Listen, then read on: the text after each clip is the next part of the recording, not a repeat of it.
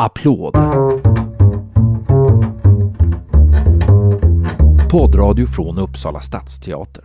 Petra Brylander, teaterchef och skådespelare och Sven Björklund, skådespelare och komiker, känd som Peter Patrik i eh, Mammas nya kille och en av medlemmarna i teaterkollektivet Klungan. Välkomna till Uppsala stadsteaters podd.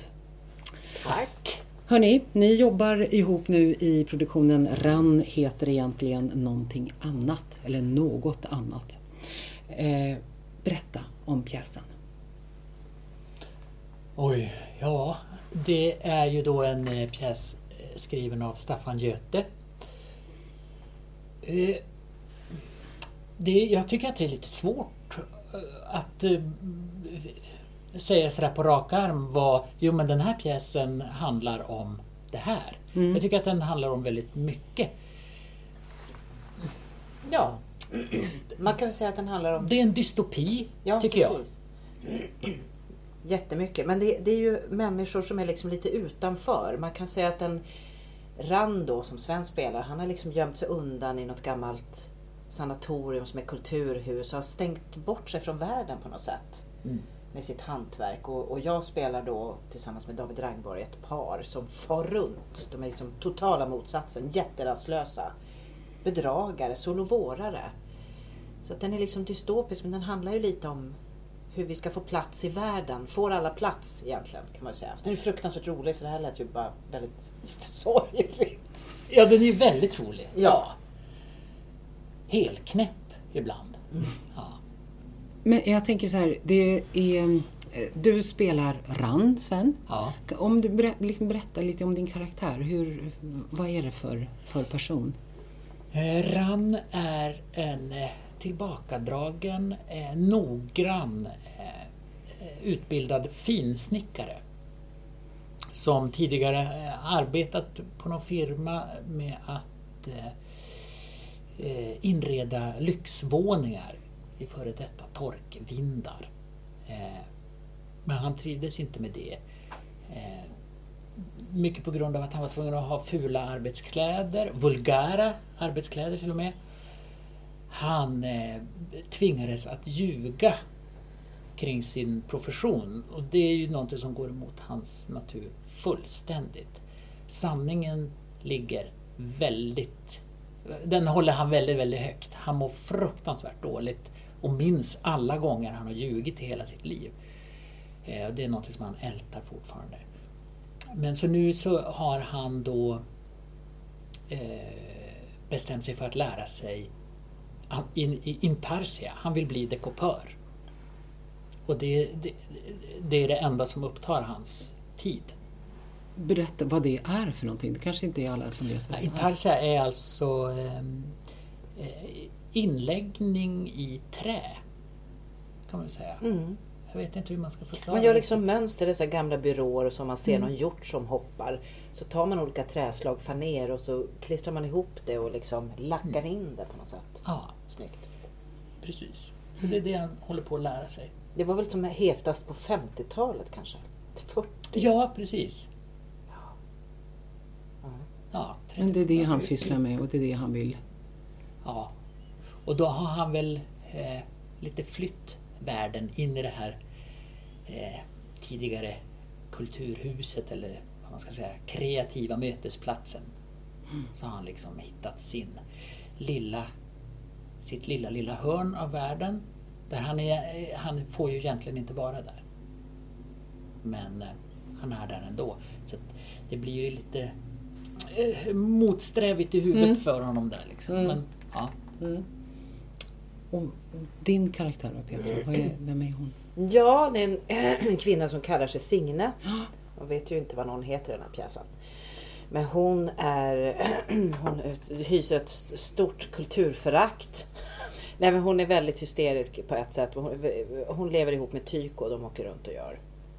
gör de är bedragare helt enkelt. Mm. Och det är liksom någonting med den här sol och vårar grejen som gör att de liksom kastar sig över ran och nästan jag förstör hans liv. Men hon är väldigt eh, eh, hysterisk, nej men vad ska man säga? Hon har mycket temperament, mycket energi, full fart, hittar på, ljuger, tar varje tillfälle i akt att göra en affär, tjäna pengar, luras. Ja, de är, hon är väl omdömeslös, brukar Jo, jag tänka. precis. Och gränslös. Jag liksom äter upp andra människor. På ett sätt som vi var tvungna när vi började jobba med pjäsen och fundera lite. Vad är det här för folk? De finns ju på riktigt men man möter dem ju inte till vardags. Såna här som iskallt lurar andra. Alltså det är ganska obehagligt. Men så förslagna är de inte. Carolina Frände som är regissör hon kallar ju det här för ett taffligt bedrägeri.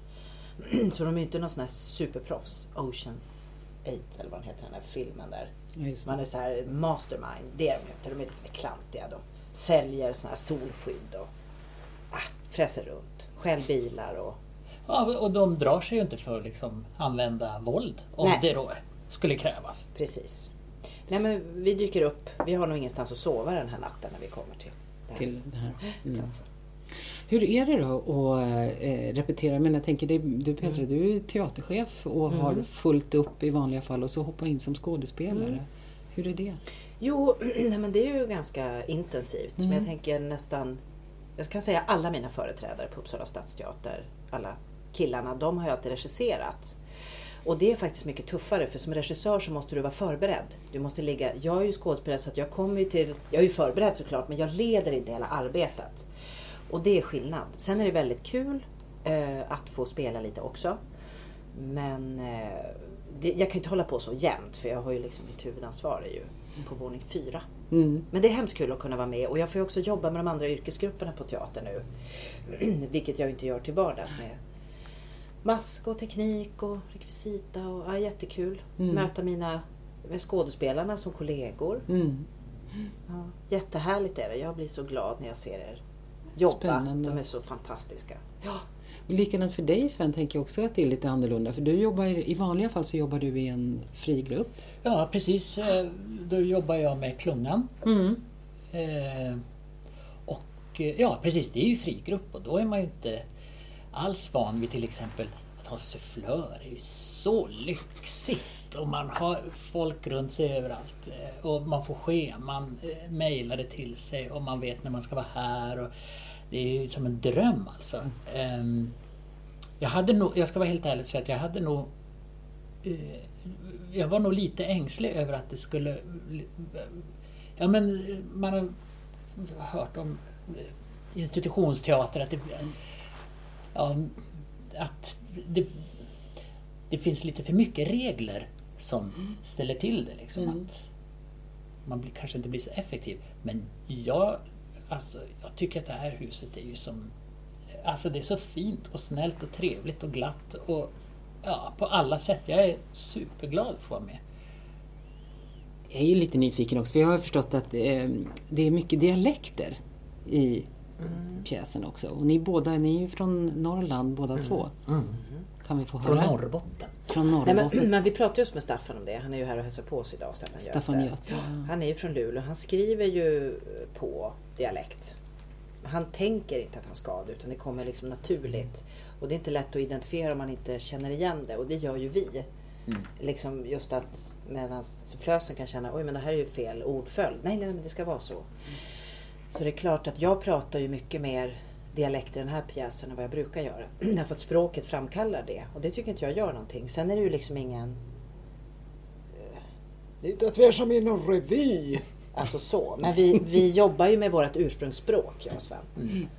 Och det är ju... Det är så konstigt i Sverige för i England så jobbar man ju väldigt mycket med di- dialekt för att sätta ett område på kartan, en, en klass. Klasskillnader i Sverige, det är jätteförbjudet.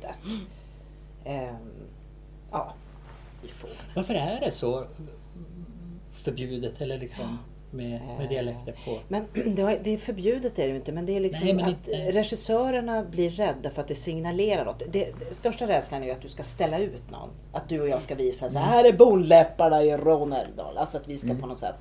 Det är ju en jätteskräck. Därför vi är inte vana att jobba så. Plus att nästan alla skådespelare kommer från någon slags medelklass i Stockholm. Så att minoriteten då som är Skåningarna försöker, de behåller ju alltid, de, kan ju alltid, de är ju tvåspråkiga. Eh, Det är ju kul att kunna prata på olika sätt. Måste du också tycka. Ja, det är ju. Ja, gud. Ja. Men vi gör inte det. Nej. Alltså, så är det. Om, man är, om mer- merparten av skådespelare-Sverige är från Stockholm så är det klart att då blir ju det en övervägande. Om alla var från Luleå, då skulle stockholmarna skilja ut sig. Då skulle de vara tvungna att... Men göteborgarna, de byter aldrig. Men det De kan inte rikssvenska. Men det var vad? De slutar aldrig med idéerna så här. De vägrar liksom. Ja. De håller kvar Då får de hålla sig på Göteborgs stadsteater. Nej, men så är det ofta. Det är svårt. Ja.